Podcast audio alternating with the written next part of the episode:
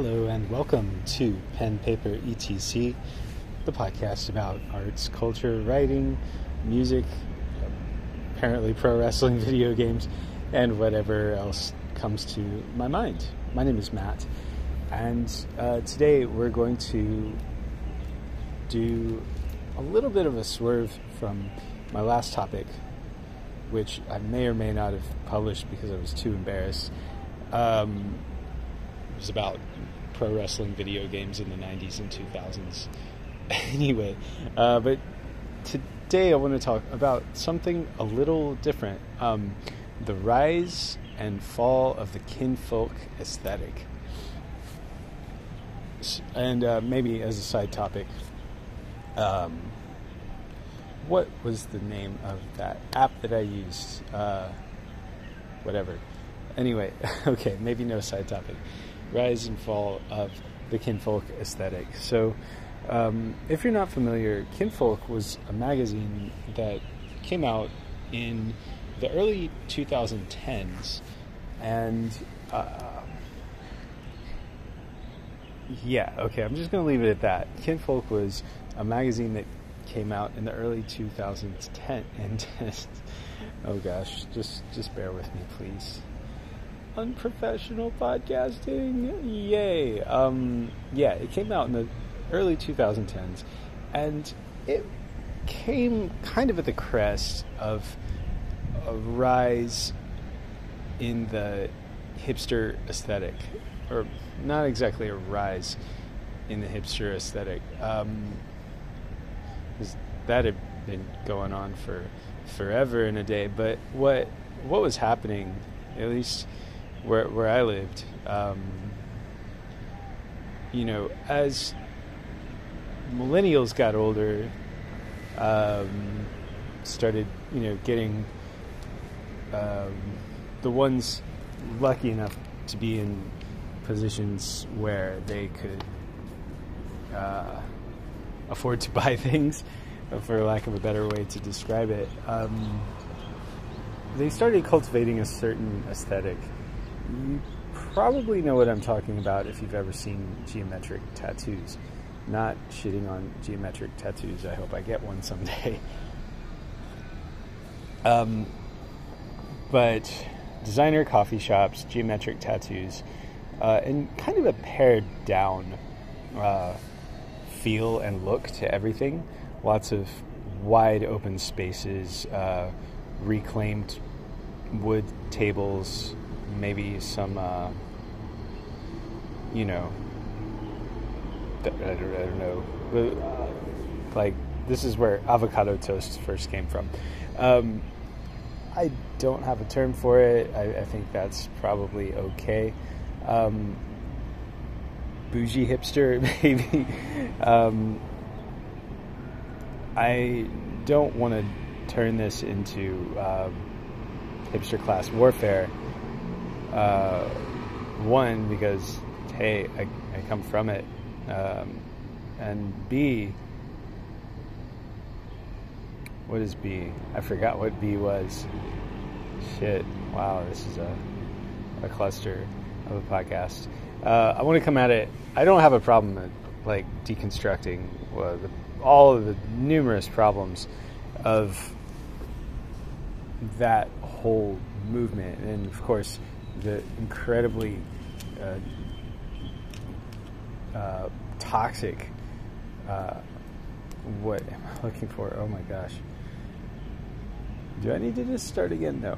The toxic effects of gentrific- gentrification on neighborhoods, all of these things kind of that came with it, I, I think do actually need to be looked at and analyzed, most definitely. So that's good. Uh, but for this podcast, um, I just want to take from a design standpoint a look at this aesthetic, and maybe maybe it will. Uh, maybe we can branch it into some social criticism, but um,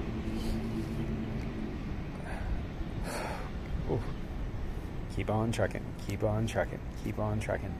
Um, there's something about it, and maybe what I'm trying to say is, I, I want to maybe open it up and explore it a little bit, and find what, what was actually happening there with all of those um, nicely placed Instagram friendly photos and, uh, you know, heart lattes and what what was going on with that? Why did it happen in the first place? And was the aesthetic itself a good or a bad thing? Yeah, okay. Wow, that was a mouthful. Uh, so, without further ado, let's get into it. And again, I'm not researching this, I'm just doing it for fun and to calm my anxiety because it helps to, you know, just talk about a subject. I'm not aiming for professionalism. Uh, these views are solely my own, blah, blah, blah. Uh, okay. So, all right. So let's let's look at what caused this aesthetic to emerge. And I think, like I mentioned, it probably has most of its roots in the early hipster movement. And if I say something like hipster movement, I'm sure people will roll their eyes. I even roll my eyes a little bit when I say that because it wasn't so much a movement at all, uh, more like it was a marketing aesthetic kind of labeled onto um, young, upwardly mobile white kids who came from privileged backgrounds. You know, this is the same thing that happens with um, any generation. You know, you have Generation Y, or you know, uh, like now known as Gen Z, or no, no, no. Is it Gen Y anymore? I don't know. Millennial. Uh, you know, we are millennials. We all like SpongeBob. We all blah blah blah blah blah blah. You know, you have these cultural aesthetics that supposedly define a generation, but they really don't. It's just uh, the cultural aesthetics of a certain few people.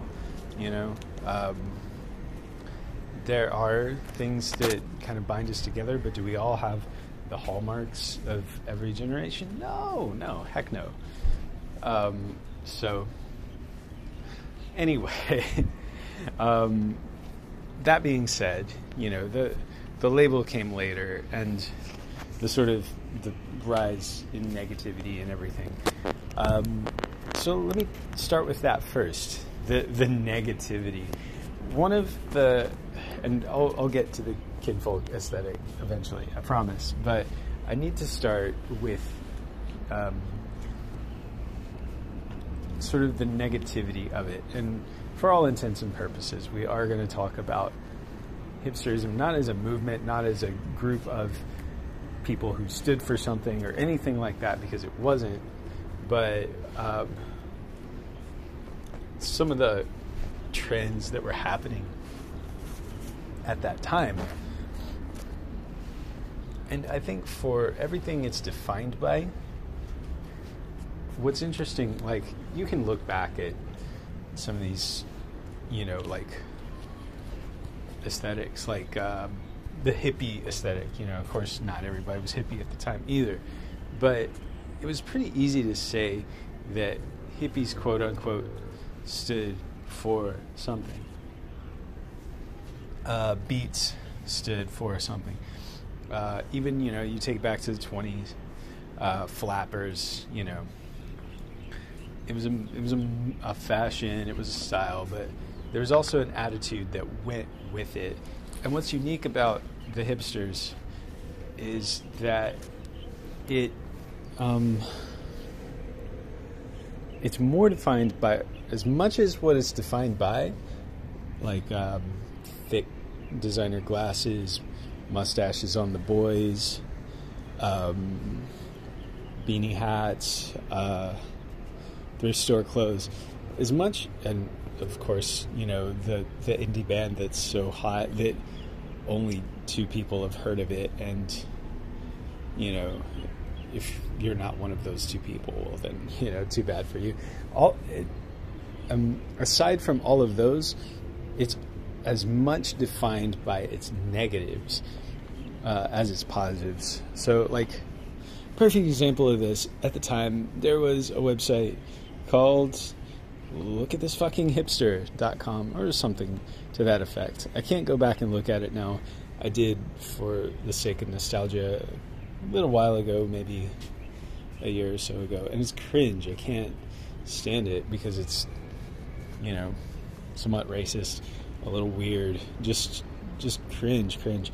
Uh, but what I really can't stand about it is just the, the negativity and how you know that a lot of those people who cared enough to put on post content on a, a site bashing hipsters probably had elements of that whole movement themselves.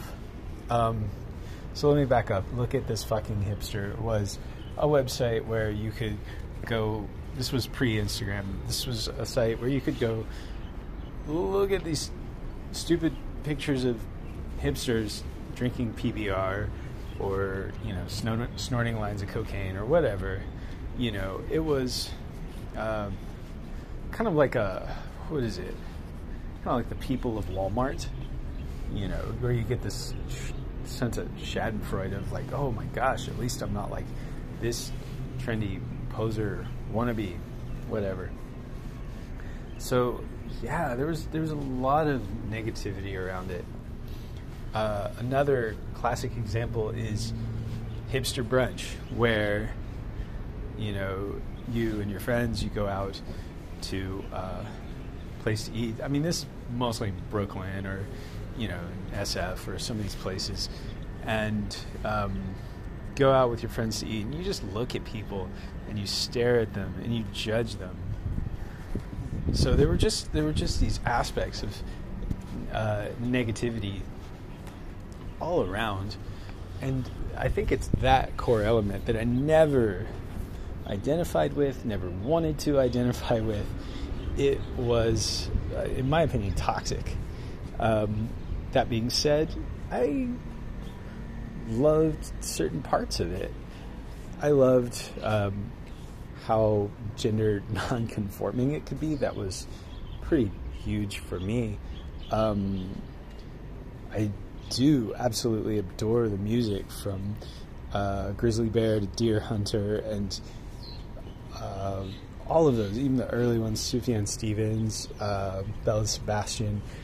There's just something very soft, gentle, uh, whimsical, I think, is a really good way to describe those bands. And even when I go back and listen to them now, it's not very hard to feel um, sort of nostalgic. There's a, a certain warmth about it. Um, when it comes to some of these aspects, I think there was something about it that it was really easy to com- commercialize as like anybody who's ever been into a urban outfitters has can attest to it's like you know, all of these things that started out as, you know, like, yeah, buy a shitty shirt from the thrift store and, you know, stick it to Abercrombie. um, you know, I'm to pay, like, I'm to pay $5 for a shirt. You, you can go pay 40 for yours. That's fine. Uh, all these things that started out that way ended up getting pretty heavily commercialized um, lomo photography using cheap cameras blossomed into a huge industry of designer cameras. Um, what am I trying to say? Designer cameras, apps. I mean, of course, that's where Instagram got its start, but also uh, there were apps like Hipstamatic that will let you take. Uh, whatever. they're they're they're called pictures. Oh my gosh, uh, let you take pictures, photographs with um, you know different filters and stuff like that. There's there was definitely a boom.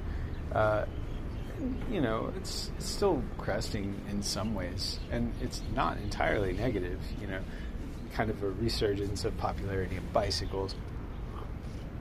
bicycle co-ops, um, cooperatives in general, um, interest in organic foods, all of these things, you know, really good stuff. But kind of cased in this weird shell of negativity.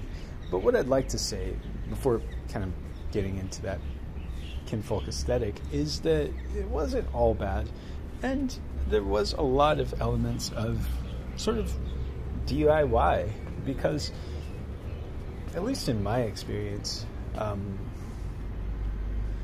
as uh, someone who went to high school in the early 2000s, um, like a lot of it came out of kind of, I would say, like a revolt against that mall aesthetic. You know, these were the last heydays of the malls, um, and we didn't really have it. Uh, the words for it at the time, well, yeah, we did. I mean, it was like for many of us in high school, you know, like there was just something very off-putting about stores like Hollister, um, Eagle, Abercrombie. There was just something about that look and the way the clothes were all insanely expensive, and uh, the way the music. I I touched about this in a, a little. Uh, oh, I'm so sorry. I touched. I've touched about this in an unpublished podcast about the sound of Nickelback. There was just something about that sound. Actually, I believe that Nickelback is responsible for the entire thing. Let's let's just call a spade a spade and say Nickelback caused this kind of massive uh, critical mass in terms of uh, musical resistance to the sound of overproduced, uh, mass media friendly, generic music. People got sick of it, just like they did with punk in the 70s.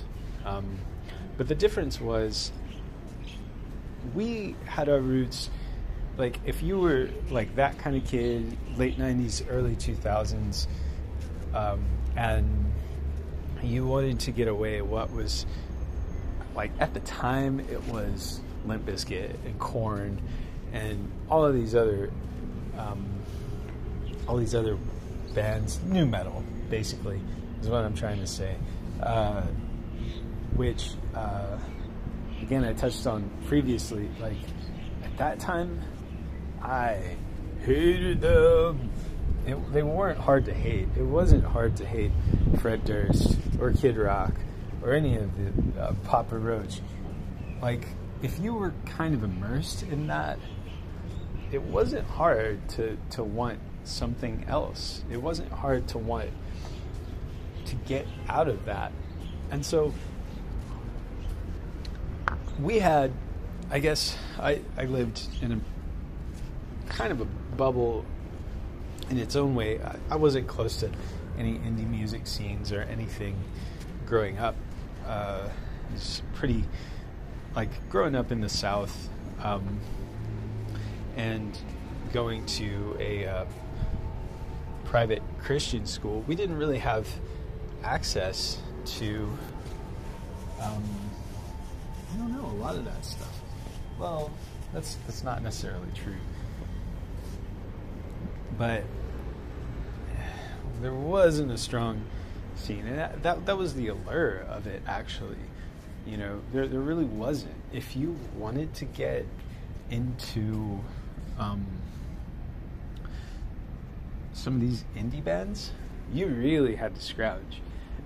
It wasn't quite the astronomical thing that it would later become. Modest Mouse hadn't quite hit it yet. Um, the let's see who else. Jimmy Eat World was still maybe a few years behind.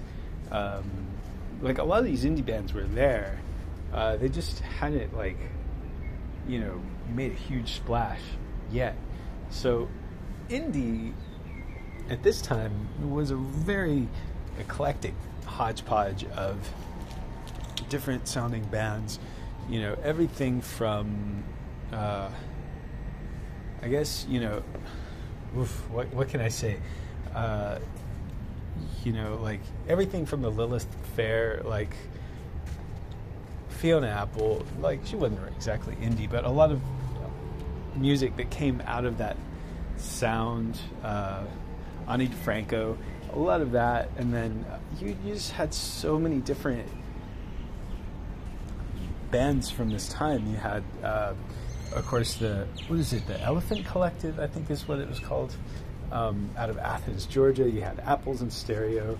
You had Neutral Milk Hotel, and all of those amazing bands. Uh, but it was just very, very diverse. It was all over the place. And in hip hop as well, you had a lot of um, independent hip hop starting to come out. This was like kind of the first, before Kanye really hit, there were like these waves of sort of quote unquote indie hip hop artists like Black Blackalicious and Del, the Funky Homosapien, uh, who kind of pioneered a, a different sort of sound and yeah, later pejoratively, like you know, people call it white boy hip hop or whatever. Uh, but hey, it's undeniable that these musicians had huge, huge influence over. Um, gosh, what am I trying to say? Um, like each other, uh, hip hop music in general, uh, Kanye, all of these are MF Doom, you know, they all. I mean, I don't know. I don't know about indie as a term, how useful it is, but this sort of swamp of talent and culture, it wasn't really united in any one way or another, uh, but it was always kind of humming in the background. Um, you weren't going to find it at a hot topic. Uh, you weren't going to find it, you know, definitely not at the mall because it wasn't something that was marketable yet. You found it through, you know, somebody who had a big brother or sister who knew somebody who, like, things just kind of passed around at that point. It floated in the ether. I don't know. I don't know the best way to describe that, uh, but it was um, it was kind of magical. I think in doing this podcast, it's one of the things that I love to trace is like where are the roots of these things that come up now um, that you know where where do they come from where you know they don't just pop out of nowhere how how does it happen? And that's just sort of fascinating to me. So yeah, so you had all these roots, all these different strands of culture, phenomena interacting with each other, creating new things, and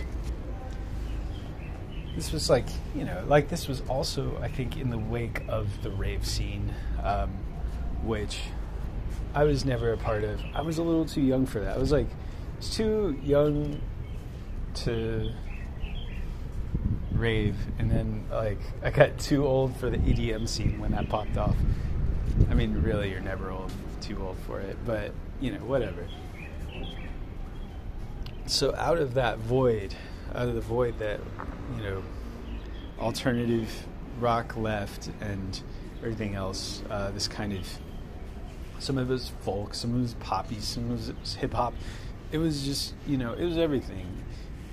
Um, yeah, oh God, yeah, the Fugees shit. Um, anyway, anyway, anyway. so all of this stuff was happening, and you know, like as high school students, a lot of us were just, you know, we didn't really have like a lot of money or anything. We just like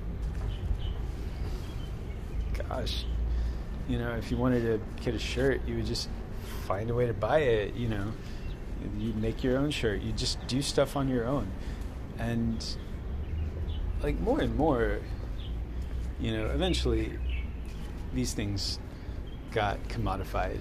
Um, I don't remember who the first one was. Uh, maybe it was Dashboard Confessional, or maybe it was Modest Mouse uh, with Float On, uh, Jimmy World. All of these bands around the same time just started kind of blowing up. It was like sound. And then, yeah, you had the White Stripes, the Strokes, blah, blah, blah, blah, blah. Um, and it was like, boom! Um, indie became a thing. And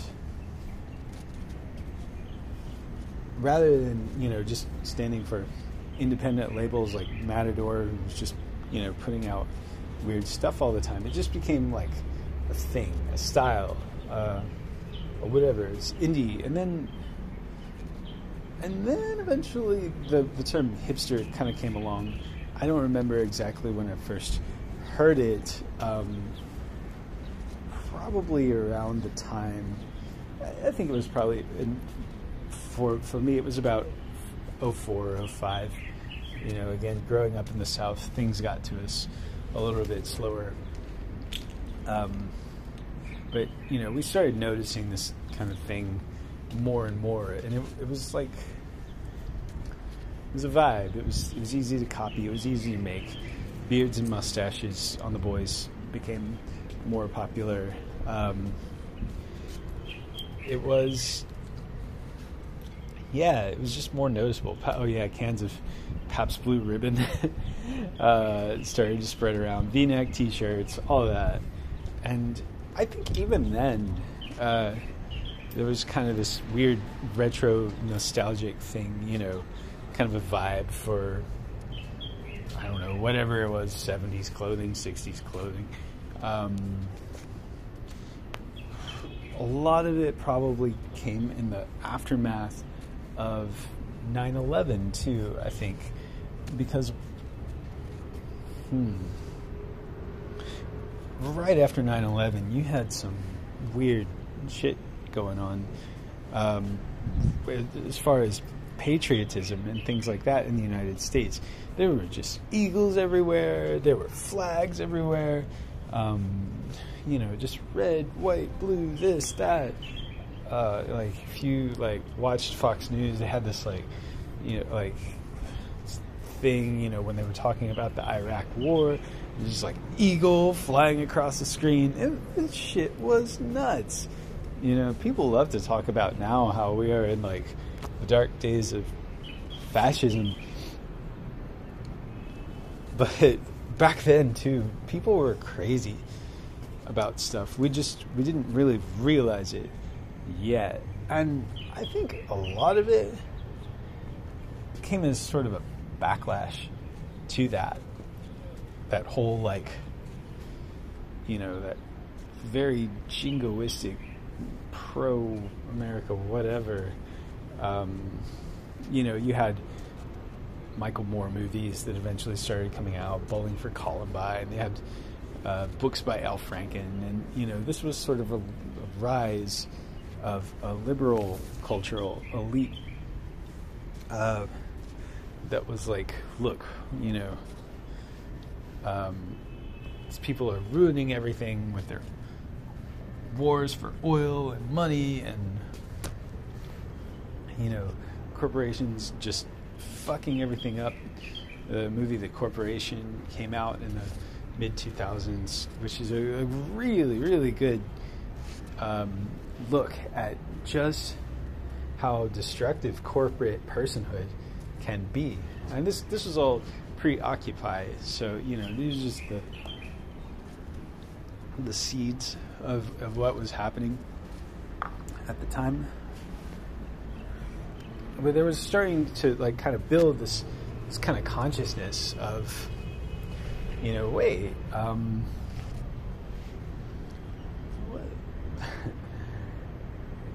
uh, lost my train of thought.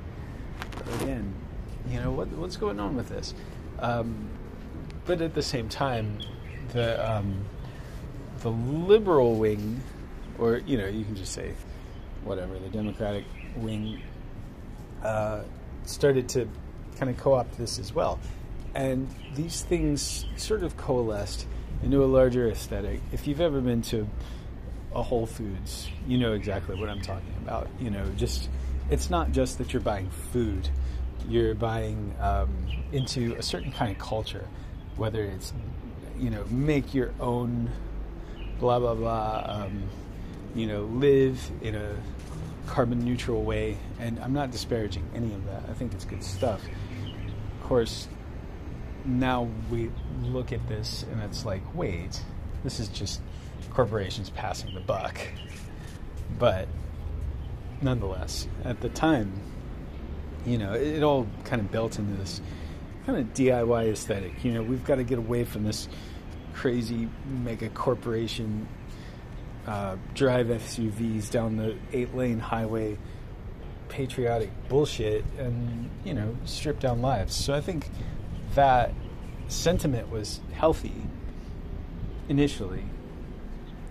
Uh, eventually, it kind of turned into uh, neo urban gentrifying force that um, walled itself off in a lot of ways. And I was part of that too. I worked for Whole Foods for years and years and years. Uh, so I got to see it kind of firsthand in how it affects uh, the world around me. Uh, as this this whole thing was building, you know, you, had like uh, urban populations rising. At the same time, uh, you had the Wall Street crash. This was about 2008, and that was that was a really weird time because a lot of people lost their jobs. A lot of people graduated. The the mid and tail ends of Gen Y um, were getting proper fucked by this situation. Um, it was impossible because you would graduate from school and then it's like, hey, oh, no jobs. Um, those boomer parents uh, that are supposed to be retiring, and this happen happens worldwide. Um, not just the boomer parents, but the silent generation before them, they don't retire, they don't give up their jobs, and the people that are supposed to move into those jobs don't have anything to get into. Meanwhile, they're specializing with all kinds of different degrees, and which is exactly you know what we were raised to do from day one as children. You know, go for it, live your passion, um, all this stuff, yada yada yada, and you know, then you get thrown into this job market with um, no prospects at all. So just to kind of tap into that angst a little bit, uh, but for those who were lucky enough, whether it was through you know uh, privilege or uh, good jobs or whatever I wouldn't even say it's fortunate enough. It's just what was happening at that time. You know, like population in cities boomed, and for a little while, the millennial generation was all about living in the urban life because it was more compact, it was more public transportation friendly, it was getting away from that sort of individualistic, uh, you know, we can do it alone, um, kind of pull up the bootstraps America uh, aesthetic. It was kind of building towards a more social America in a way. Um, then a lot of us started having kids, so that's that's another story. But at the time, at that time, yeah, like cities were booming, and of course you had all the negative side effects with that. You had a lot of people displaced from their homes, a lot of you know property values rising. You had uh, not just Starbucks, but then you know every once in a while people would try to run an independent coffee shop, and anybody who's ever tried to in a restaurant or any type of business like that knows how hard it is. And eventually, these got consolidated into the like third wave coffee. Uh, but you had independent coffee shops. You had um, I don't know uh, clothing stores, everything you can imagine. You know, for a time, people were finding ways to do it on their own, and this was also kind of in the wake of the financial crisis.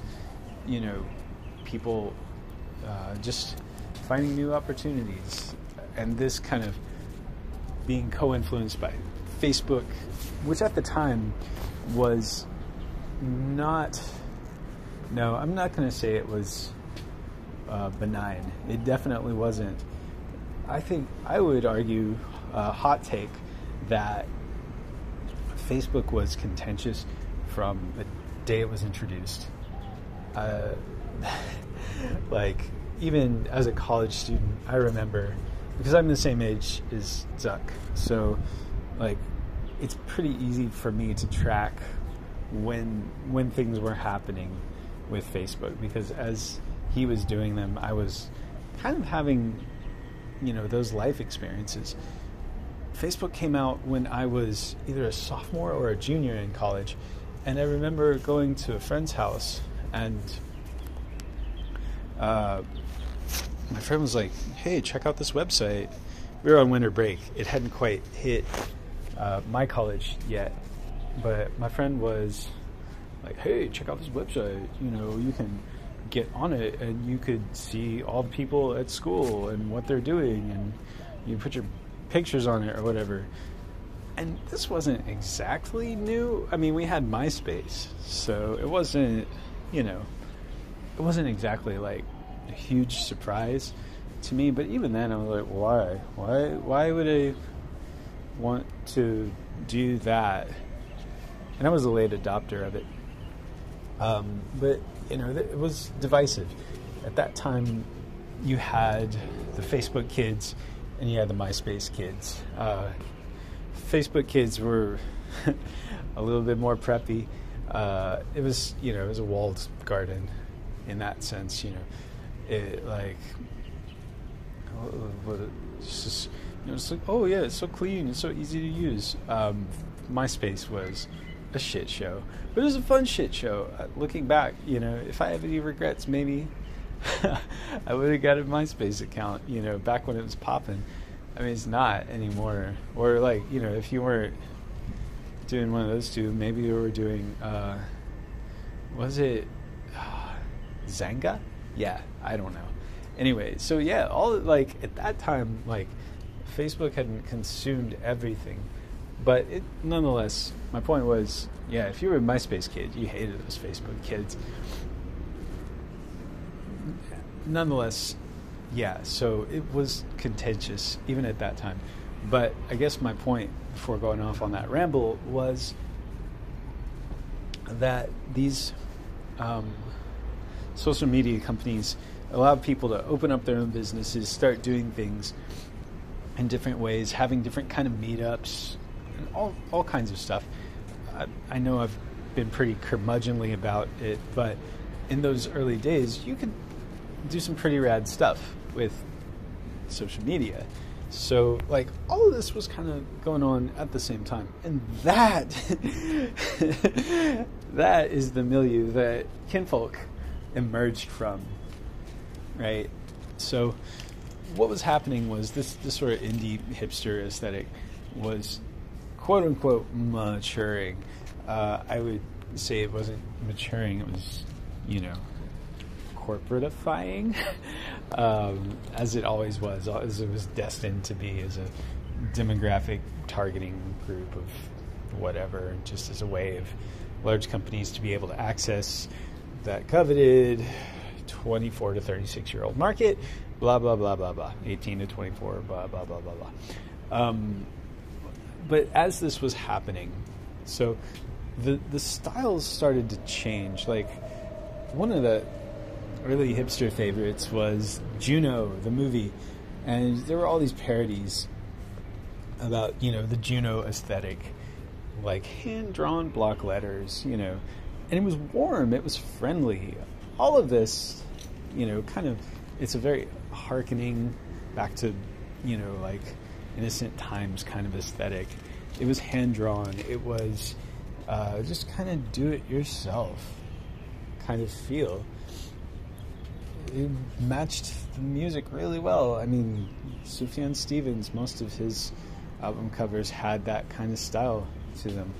Uh, it was, I think, in d- design terms, the the '90s were a very like, you know, Photoshop exists, and then every everybody like everybody and their parents just decides like oh we can do this. We can do desktop publishing.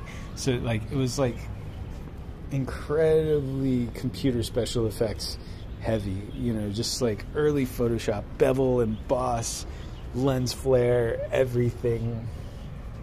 Just a really like overdone period of time which i get nostalgic for.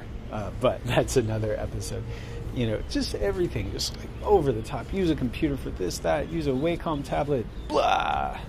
And then on the other side of it, you, you kind of have this reaction where, like, people said, all right, well, let's try to get away from computer. Let's make our fonts by hand. Let's make sweaters by hand. Let's do everything by hand. And and so, like in those early years of hipsterism, I guess you could say, everything was hand done.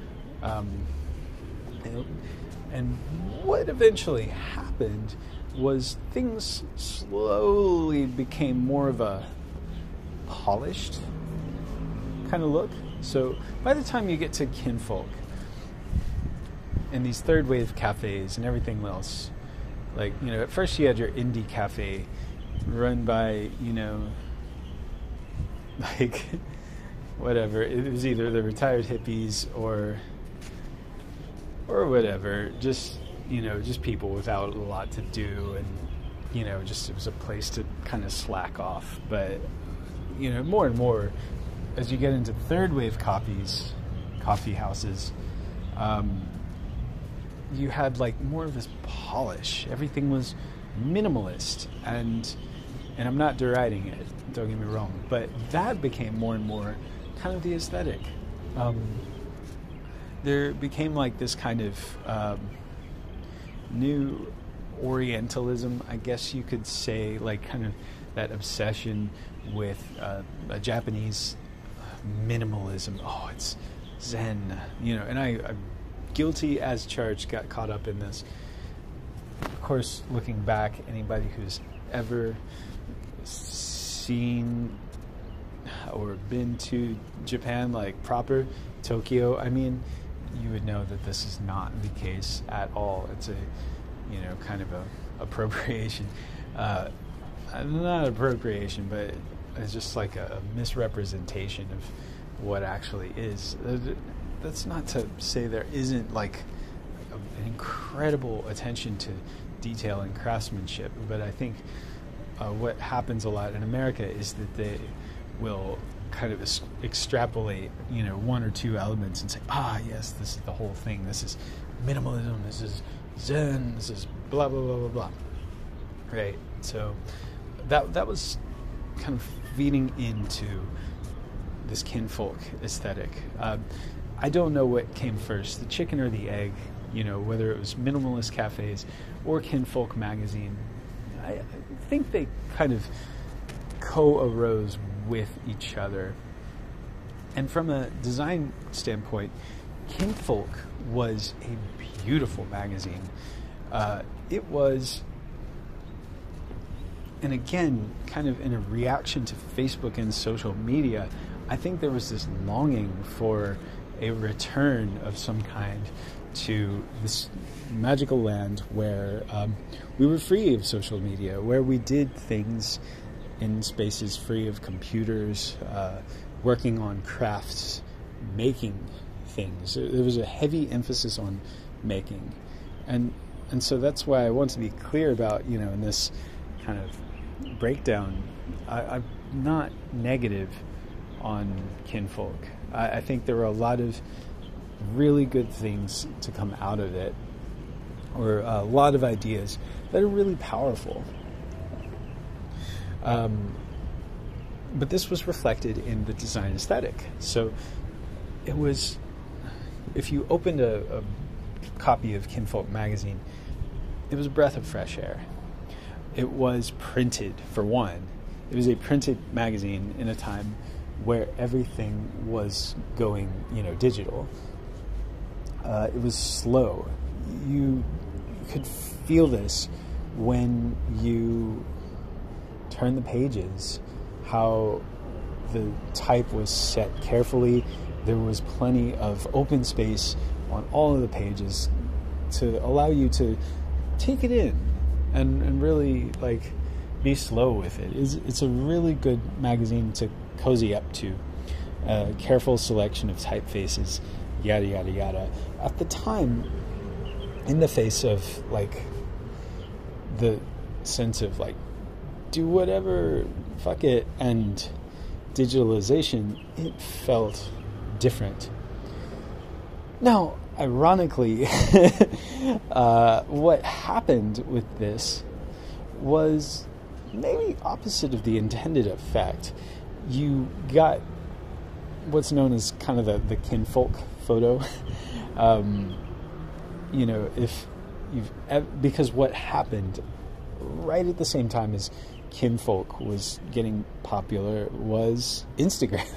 Instagram hit. It had not yet been bought out by Facebook, but Instagram's fate was inexplicably, not inexplicably, um, fatefully intertwined with all of these movements. You had the Facebook aggregator slowly chewing up all of us like a combine harvester. Um, and then you had this kind of, you know, digital detox thing happening as a resistance to that. And then you had Insta, which was like the personification of this commodified hipster aesthetic. It was like, yeah, your phone is a camera. Use it. Be funky. Take pictures of whatever. Uh, throw filter on it. It's cool. It wasn't at the beginning um, such a. I don't know if they envisioned it the way it is today or not, um, but it was definitely fun as a download. It didn't really have um, too much of an impact behind it. It was just like whatever. um, but beautiful photos of lattes and Instagram, for whatever reason, went hand in hand.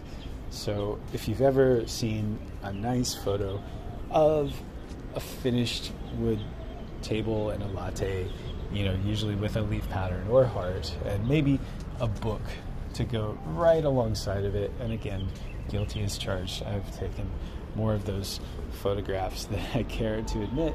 Uh, you know, you know what I'm talking about. This is the kinfolk aesthetic.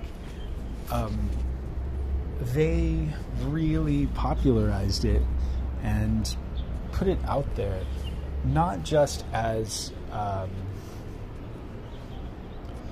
hmm, what am I trying to say? Well, what, what they ended up doing with that was this kind of idea of like getting away from the digital and having that life or whatever ended up having the opposite effect. It went back into the digital and became kind of this virtue signaling where people would say, ah, this is my life, uh, you know, and the sort of the framing of the Instagram photo as a way of saying, I have, you know, escaped from this thing or that, and, you know, making your life look so perfect. And I think this is where people sort of misconstrued what that magazine was trying to go for. And they, they were guilty of it as well. We were all guilty of it. Let's, you know, we're all, but let the one who has not um, tried to put a perfect photo of themselves on the internet throw the first, uh, whatever, dislike. Um, you know, like they also were pre- presenting this kind of life as idealized, as glorified, as something attainable. And people really do want that. I think there is something innate in us that wants to detach and disconnect from all of this weirdness that, that is modern digital life. Uh, but in doing so, in presenting these perfect instances of, you know, say it's the, the craftsperson who is making whatever jewelry or tool or uh, thing, you know, they instilled in us this kind of weird desire to do that for ourselves too. And if we're not doing that, if we are not living that perfectly uh, picturesque life, then, you know, we get anxiety, FOMO, right? Um, fear of missing out. So these two things were in some ways diametric opposites, but also uh, influenced each other so much. And I haven't kept up fully with Kinfolk, but I know it's no longer in publication. The story behind it is fascinating. There's uh, a long form read on the uh, the publishers of Kinfolk, how uh, they were in a you know a very Kinfolk esque relationship. They were married. Uh, they were a couple out of Utah, Mormon, I believe, uh, or, or, not. Uh, I don't remember. Um, you know, uh, they might have had a child. I think the child might have passed away, and then the husband came out as gay. They divorced. The magazine, which was their, which was their baby, uh, eventually shuttered. Really heartbreaking tragedy. And I'm happy for the husband, and in a way, like that he was able to come out and like they they had acceptance with each other, but it was at the same time just unimaginably difficult. And for me, this kind of represents a, mm, a shattering of that ideal in a way a kind of a recognition that it can't hold. As much as we'd like it to, as much as we'd love to have all of these perfect latte shots and uh, perfect jobs as whatever it is, artisanal horseshoe makers, uh, you know, it's unsustainable. Unsustainable in the sense that uh, we don't live in a system that supports uh, that reality for so few people. It's different than that, and it's it's hard to accept.